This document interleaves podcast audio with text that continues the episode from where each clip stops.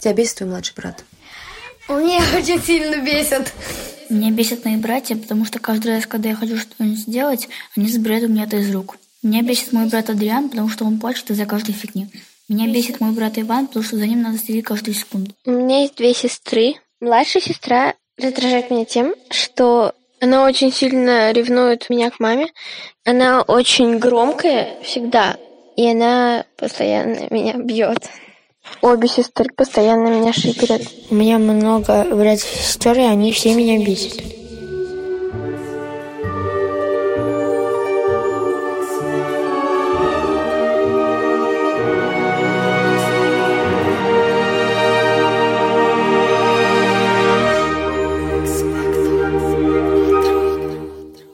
Привет, я Аня Красильщик. А я Аня Шур, привет. И это подкаст «Экспекта Патроном». В этом подкасте мы говорим о детских книгах и пытаемся в них найти ответы на какие-то очень насущные вопросы.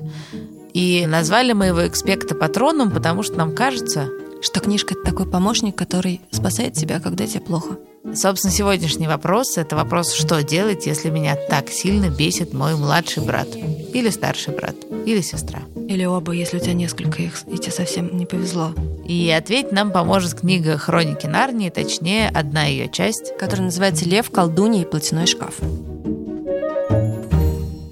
Вот, Нюх, у тебя старший брат.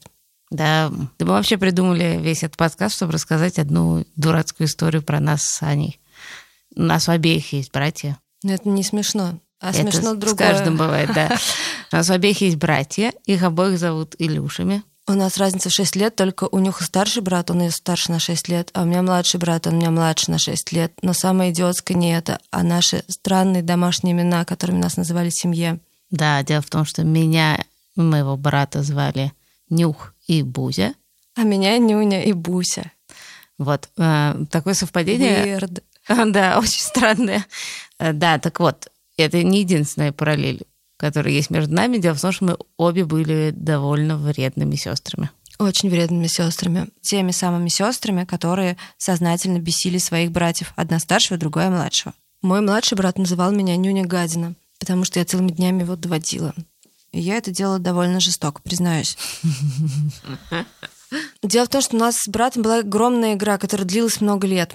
Она называлась «Лепка». Это был гигантский пластилиновый город, который сначала занимал э, маленький э, кусочек стола, потом чуть больше кусочек стола, потом гигантский стол. В общем, это было такое огромное поле, на котором были расставлены разные объекты. Гостиницы, парки, кладбище, церковь, э, дома, улицы, машины, салон красоты, лавка овощей и прочее, прочее. Это была такая огромная игра. И честно скажу, во время этой игры я начинала, ну, периодически я начинала сходить с ума, потому что мне было уже, там, не знаю, 12 или 13 или 14 лет, и это было реально три месяца на даче, я лезла на стенку, это я себя пытаюсь таким образом оправдать. Но, в общем, ты просто начинаешь доводить. Доводить. Ты берешь его любимого персонажа. Его звали Алек Морозов. О, почему Алик Морозов? Я не знаю, почему. Может быть, я сама ему предложила это дурацкое имя, чтобы это было смешно мне. А моих звали, например, Дэвид Копперфильд или Джейн Эйр. Короче, я брала Алик Морозова и делала вид, что я его съедаю. Я его засовывала в рот и сладострастно начинала двигать челюстями. А он, я, конечно, на самом деле не съедала, но он был маленький и глупый. И думал, что Алекс съеден. Он начинал рыдать и убегал к маме. Тут приходила мама с такими глазами, в которых читалось «Ах ты сволочь! Ах ты гадина!» И на меня смотрела «Зачем ты это делаешь?» А я испытывала какие-то некоторые приливы адреналина, которых мне очень не хватало за эти три месяца на даче. Их вообще не было. У меня ничего не происходило в жизни. Это был единственный драматический момент в нашей жизни. Боже мой, бедный Алик Морозов, бедный Илюшенька. На самом деле, тебя мне, Буся, тебя мне тоже очень жалко. Это ужасно. Скука, это убивает все. Я не очень понимаю, как можно доводить старшего брата. Кстати, довольно просто. Но я прекрасно помню, как я с упоением разрисовываю его учебник. Я прям помню, как это. Дело в том, что Илюша художник, поэтому у меня было много подручных средств, чтобы испортить его учебники и тетради. Еще мне очень нравилось, у него в комнате, так он был художник, на стенах были очень страшные картинки. А он слушал Black Sabbath э, и Оззи Осборна. И у него на стенах э, были всякие рожи. И, в общем, однажды его не было дома, потому что он уже был взрослый, тусовался. В общем, я пошла ночевать в его комнату. И, в общем, мне стало так страшно от этих рож, что я их ночью заклеила белыми бумажками. И потом мне было еще страшнее, потому что казалось, что они оттуда вылезут. И... Так что он был отмщен, и его учебники были отмщены тоже. А что он слушал? Ну, вот это такой heavy metal, такой Black Sabbath, это, ну, это как, ну, такое.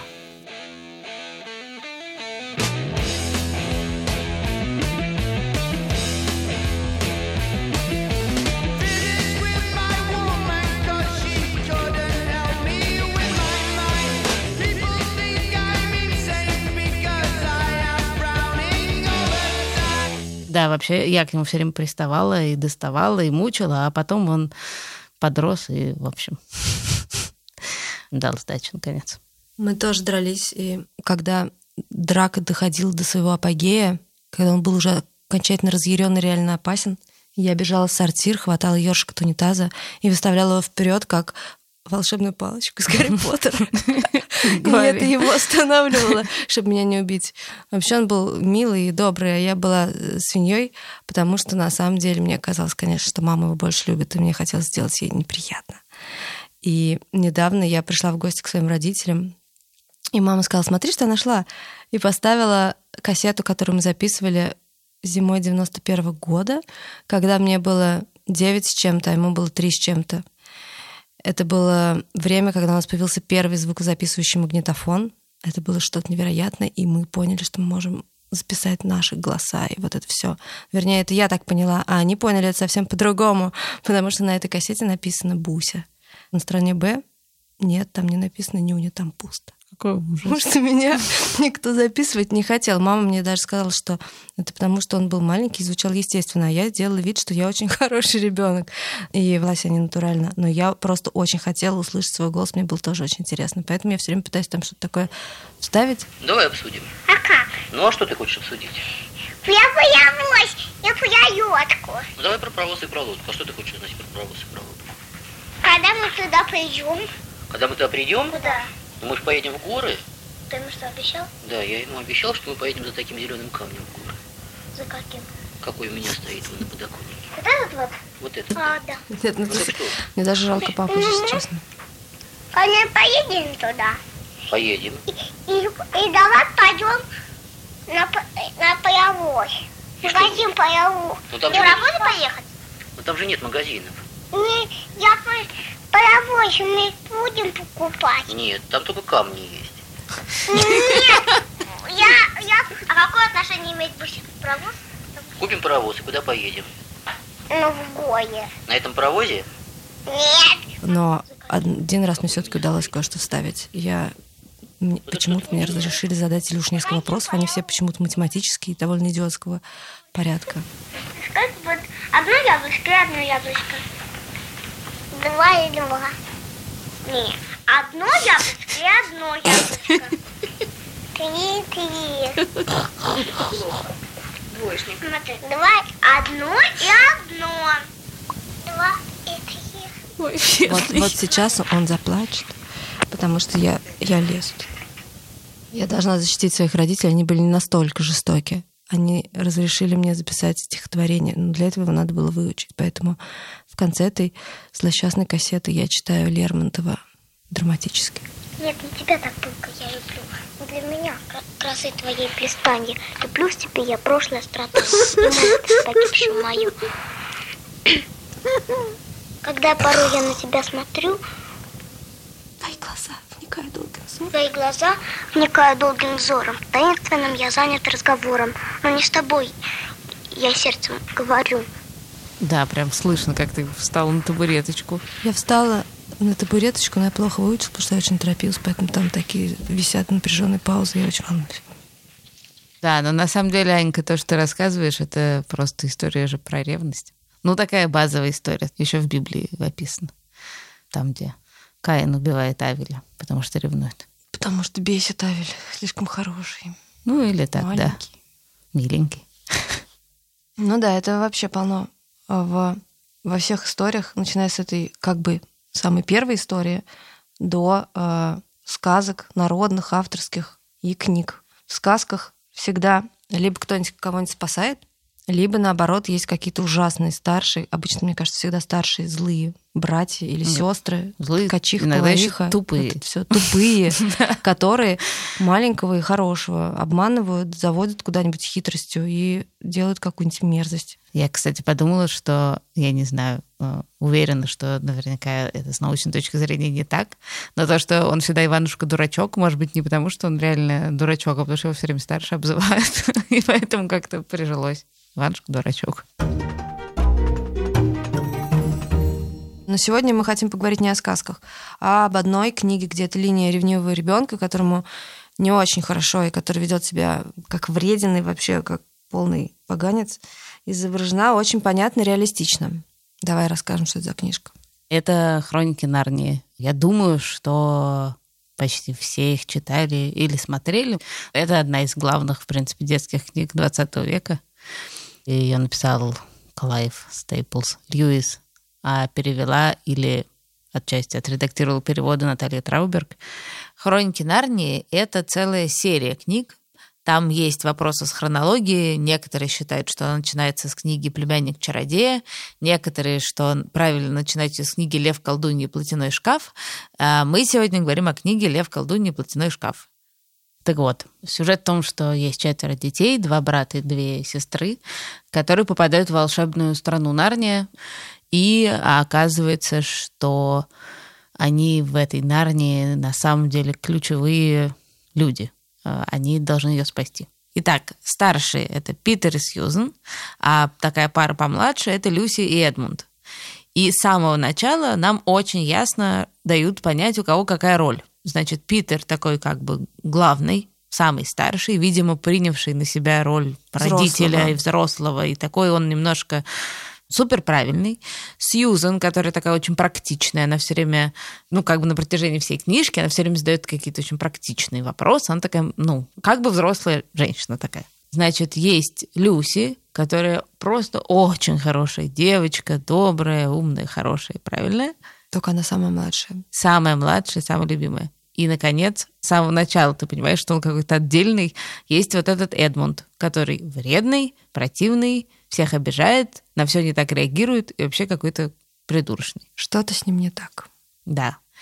И, собственно, на том, что с Эдмундом что-то не так, и на его предательстве выстроен отчасти сюжет этой книжки. Эдмунд такая заноза в заднице. Он все время недоволен, на все странно реагирует.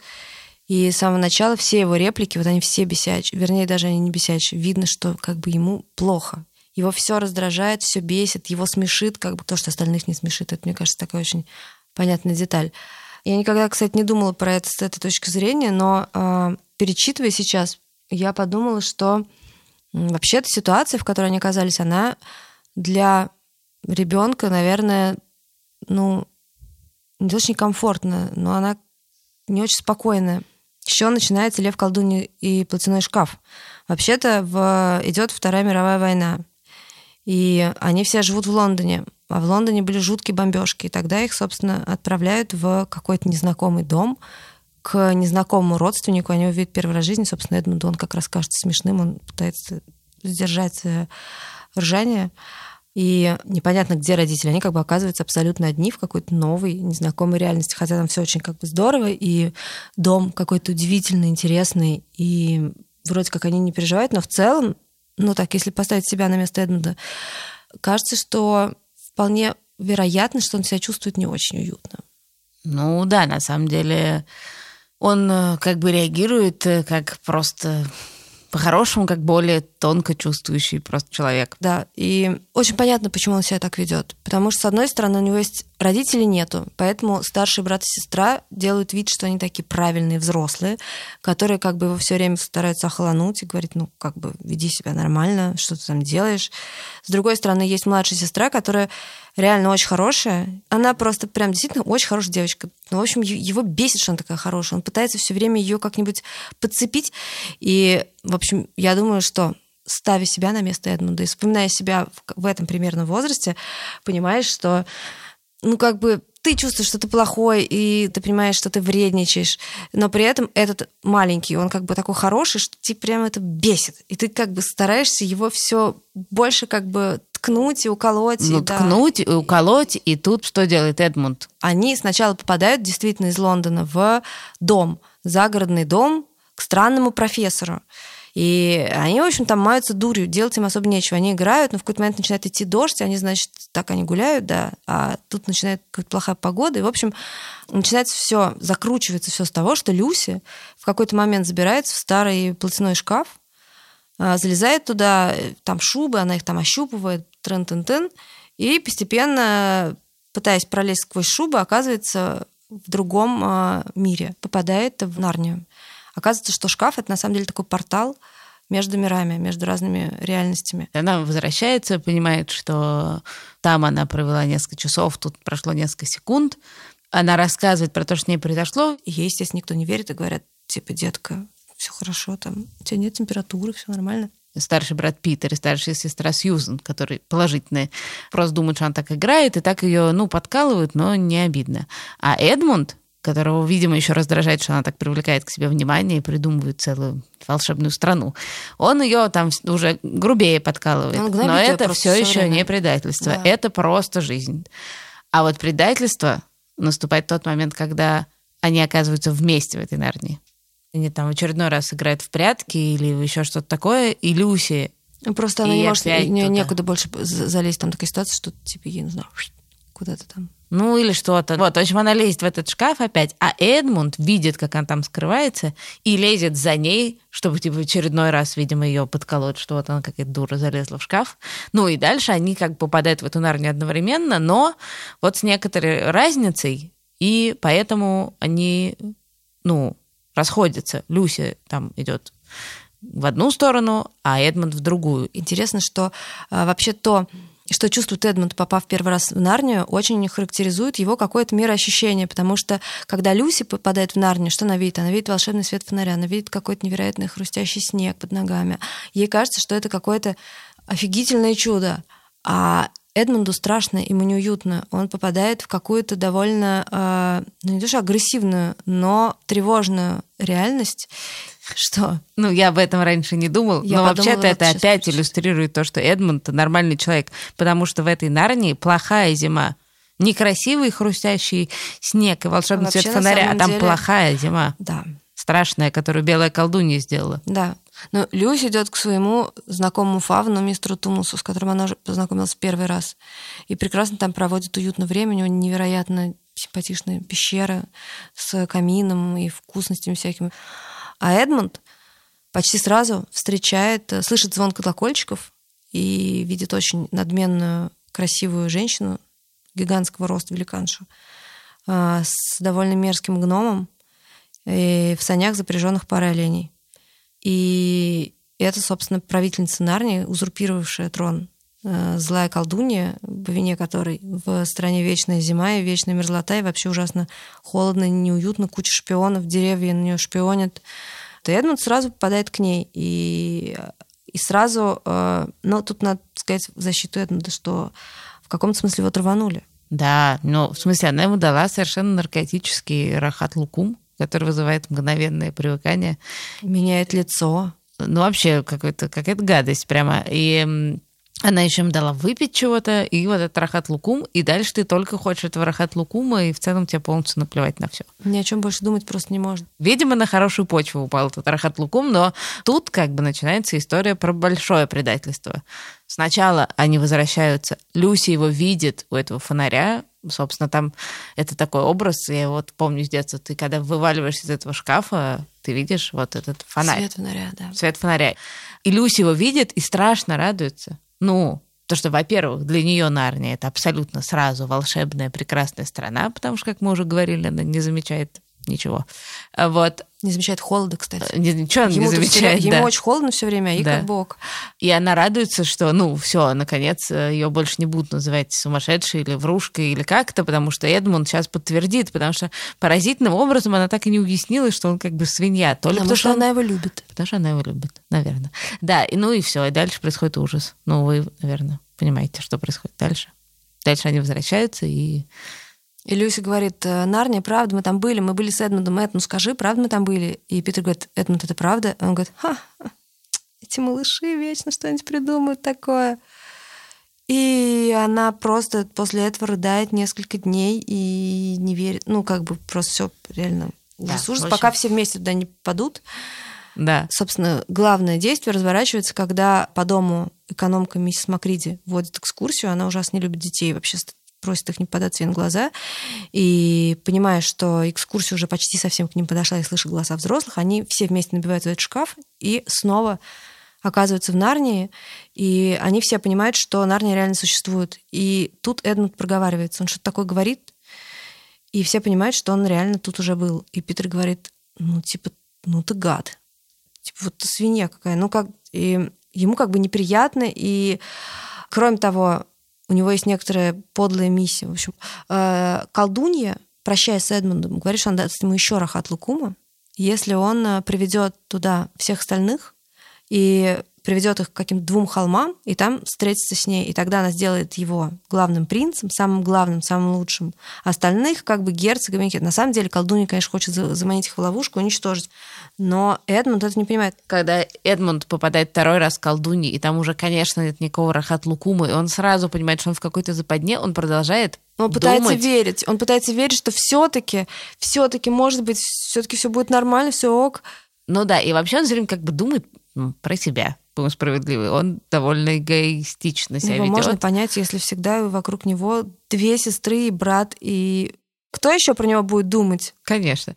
Ну, и это же тоже очень важная всегда штука в книжках, что когда тебе показывают такого героя, очень часто тебе его показывают для того, чтобы да, помочь ему исправиться и стать нормальным или клевым, или хоть каким-нибудь. Потому что тут он очень долго все-таки показывается очень, ну, совсем противным. Но опять же, если разобраться в этом, ты очень хорошо понимаешь, почему он такой противный. И это ты сейчас понимаешь. Слушай, в детстве ты нифига не детстве, понимал. да. Ты твердо... Хотя вел себя очень часто совершенно Да. как Эдмунд. Ну. Вот интересно.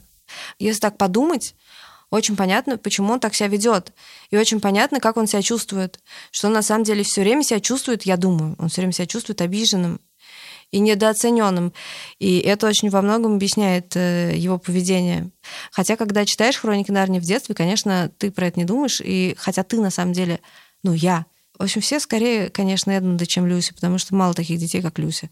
Мало таких абсолютно хороших, сто процентов правильных детей. В основном все, конечно, ну, делают гадости и ведут себя эгоистично и- хотят первое место. Как Эдмунд, который хочет быть принцем, а чтобы Питер прислуживал ему как герцог. Его очень хорошо понимаешь, в принципе. Ну да, да, тут еще все-таки важно в защиту Эдмунда, что белая колдунья, она же не говорит ему, что типа я тебя сделаю королем, а всех остальных убью. Она говорит, я тебя сделаю королем, а сестер сделаю герцогинями, а Питера сделаю герцогом. То есть ты будешь типа над всеми начальник, но с ними тоже все будет вполне И, чики наконец-то, они все поймут, что я-то вообще не какой-то, не пойми какой там младший, задвинутый, э, вредный, маленький. Гад. Я вообще-то король. Да. Я же король. Все же, каждый на самом деле про себя же на самом деле думает, что он король. Ну, я А тут королева, ему- на самом деле. Я. Но на самом деле, конечно, Эдмунд не остается таким. Внутреннее спасение Эдмунда начинается с того, что и он наконец перестает думать про себя, про то, как ему плохо, как его обманули, как ему не дали рахат лукум и вот это вот все.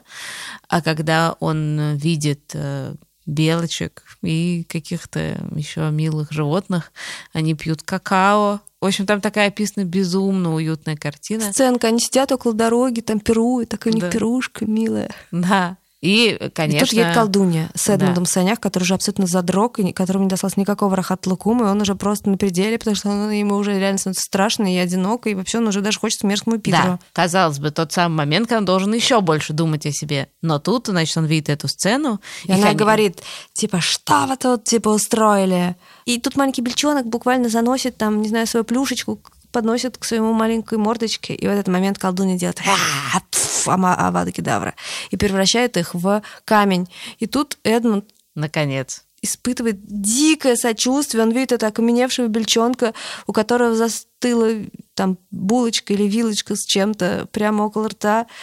И он испытывает да, ну все, и дальше уже, и тут дальше он, он уже идет как только бы, да. вверх. И на самом деле это внутреннее спасение Эдмунда заканчивается реальным спасением, когда Питер, Сьюзан и Люси наконец знакомятся с Асланом. А Аслан — это такой э, важнейший символ этой книги.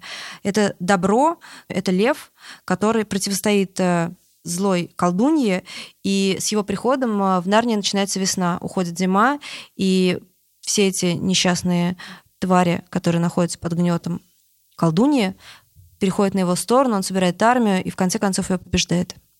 Когда Питер, Сьюзан, Люси наконец знакомятся, встречаются со Сланом, они все понимают, что нужно спасти Эдмунда, и Эдмунда реально спасают от колдуни, которая уже готова занести над ним нож. Ну да, и, конечно, они на него злятся и всякое такое, но в момент, когда над ним нависает смертельная опасность, у них нет сомнений, что какой бы он там ни был, плохой, хороший, предательский, какой угодно, они хотят его спасти. Они волнуются за него, они хотят, чтобы им помог Аслан, они хотят, чтобы это прекратилось. Их брат должен быть с ними, какой ни на есть. А, ну да, и, соответственно, когда он приходит в себя, он уже не вредничает, не думает, какие они или какой он, и кто из них тут важнее. И говорит, прости им. И дальше уже в последней битве участвует вместе с ними, естественно, на одной стороне. И это предательство и смертельная опасность, в общем, все это оборачивается каким-то воссоединением и всеобщей любовью ну, как мы уже говорили, что в книжках, да, наши чувства доведены до предела, и ситуации, в которые поставлены герои, это некоторые предельные ситуации, да, понятно, что ну, в жизни, в принципе, либо, условно говоря, у него бы закончился переходный возраст, он бы перестал вести себя как козел, и они бы все стали дружить, а может быть нет. Ну, неважно, да, в жизни обычно тебя не проверяют вот так, ты типа спасешь своего вредного брата или которому ты ревнуешь, или так бросишь. Я поняла, что у меня такое было. Да ладно. В смысле, ты спасала Илюшу? Более того, я поняла, что это история про шкаф. В смысле про шкаф? Что про шкаф? Вы сбежали в Нарнию или что? Ха-ха. Нет. Вы до сих пор там? Да. Нет. На нас упал шкаф. И я очень хорошо это помню. И эта история, это такая семейная история, которая показывает, что я была не совсем омерзительным ребенком, который изводил свою Люся на нас начал падать шкаф. Платяной шкаф, что как не смешно, так он был не старинный и красивый, а такой довольно мерзкий шкаф, где висела моя одежда. Я к нему подошла и открыла дверцы, и рядом стоял мой брат, который, как известно, младший всегда везде ходит за старшими. И мне показалось, что шкаф на нас вот так вот наезжает. Я сначала первые секунды не поняла, это мне как кажется, что это происходит, или это, потому что когда такое что-то странное происходит, ты как бы не, не всегда можешь сразу сообразить, тебе это кажется или это реальность. Но это была реальность, потому что шкаф не был прицеплен к стене, и он, он был начал... Большой. Он был большой. Ну, в смысле, он реально был большой, и он начал на нас падать. И когда я поняла, я как-то, ну, не знаю, интуитивно закрыла брата. Очевидно, я его закрыла со своей, своей головой, потому что шкаф в итоге а, бабахнул мне на куда-то в районе брови, потому что я помню, что на следующий день я пришла в школу, и у меня весь глаз был такой, не то что даже заплывший, над ним просто нависала такая какая-то фиолетовая гигантская гематома. Короче, это было реально очень круто, это выглядело. Но история о том, как я спасла своего брата, потому что он был маленький и чахлый, и шкаф мог его вполне придавить. Ужас. Просто да. Ты рассказываешь, не аж... Ну вот видишь, я его доводила, доводила, но... Ну да, то есть как бы доводить ты доводила, но в вот этот вот предельный момент ты его спасла. Ну, а скажи мне, чем дело-то кончилось? То есть, в смысле, я уже поняла, что он выжил от, после падения шкафа. В смысле, а сейчас он как бы скорее помнит, что ты нюня гадина или что? Он э, часто мне это припоминает. Более того, иногда на меня нападают его дети и кричат «Нюня, почему ты доводила нашего папу?» И это реально неприятно, потому что я не знаю, что им сказать. Ну, как бы, ну, так вышло. Но вообще, э, несмотря на то, что он это помнит, мы э, в целом дружим, и я не знаю, как у него, но когда у меня происходит что-то плохое или ну, какие-то неприятные в моей жизни происходили события, э, я помню, что именно в эти моменты первый, кто меня спасал и вообще выручал, и как-то утешал, это был мой брат. Ну, может, не первый, но один из главных утешителей, патронусов, короче. В общем, и наша собственная история, и история Эдмунда и его брата и сестер, наверное, говорит нам о том, что, естественно, все друг друга постоянно бесят, и это такая нормальная часть нашей повседневной жизни. Но если происходит что-то такое действительно серьезная, какая-то такая ситуация, в которой ты должен среагировать как-то, или в которой ты вдруг показываешь свое настоящее отношение, то тут вся эта ерунда сходит на нет, и становится понятно, что на самом деле вы друг друга очень любите. И вы друг у друга навсегда. Надо Срочно- срочно, встретиться с братом. Мы э, традиционно, значит, хотим дать небольшой список наших любимых книжек про, собственно, вот этих отношения братьев и сестер. Значит, одна книжка называется «С кем бы побегать». Это книжка для читателей постарше, где-то лет с 13-14 ее уже классно читать. Там действие происходит в Иерусалиме. Это книжка про иерусалимских подростков. Она очень динамичная, в ней куча всего происходит, но главное, как бы центр сюжета, это сестра, которая ищет своего пропавшего брата на улицах города а, в тот момент, когда все уже отчаялись и родители уже отчаялись, а она не сдается и ищет его. Питер обыкновенный или младших братьев не выбирает. Это книжка о том, как у мальчика по имени Питер, как несложно догадаться, появляется младший брат по имени Фадж. И как он его дико бесит. Это одна из самых остроумных книг, которые я читала про братьев и сестер для детей лет от 8 и, мне кажется, до 99 лет, потому что она реально будет легко, интересно и весело читаться с кем угодно. Однажды мы с моими детьми летели куда-то, и была жуткая турбулентность. У нас с собой была эта книжка, я надеялась, что мы будем читать ее всю поездку. Но я от ужаса ее взяла, и оказалось, что она такая смешная и классная, и веселая, что забыла про турбулентность, хотя жуткий аэрофоб и боюсь летать. И прочитала ее за весь полет буквально с полтора часа, потому что она читается просто вот так вот. вух. У нее, кстати, есть предложение, которое называется «Суперфадж». Так, у меня снова книжка для читателей постарше. «Изгои» — это книжка, которая, во-первых, удивительна тем, что ее написала девочка-подросток. Это, конечно, невероятно. И она в основном не про отношения братьев и сестер, а просто про какую-то очень непростую жизнь, где весь город разделен на какие-то две молодежные банды и всякое такое. Но на самом деле очень важная там линия — это три брата, которые живут одни, которые друг за друга горой, потому что иначе им просто не выжить.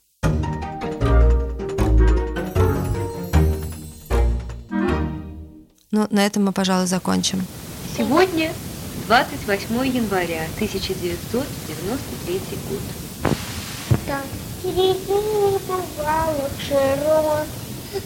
Это был э, второй выпуск подкаста «Экспекта Патроном». Мы напоминаем, что наш подкаст можно слушать в Apple подкастах, Яндекс Музыке, ВКонтакте и везде, где вы слушаете подкасты. Но удобнее всего слушать его в нашем приложении «Радио Арзамас». Там, кроме подкаста «Экспекта Патронов», еще куча всего интересного и про музыку, и про историю, и про литературу, и для взрослых, и для детей. В общем, каждый найдет для себя что-нибудь классное. С вами были Нюня, И нюх. Аня Красильщик. И Аня Шур. Пока. На всех парусах. Мы благодарим редактора Асю Терехова, звукорежиссера Павла Цурикова, выпускающего редактора Дмитрия Перевозчикова, композитора Михаила Соробьянова, расшифровщика Кирилла Гликмана, фактчекера Надежду Богданову и студию Глаголев ФМ. как жаль с тобой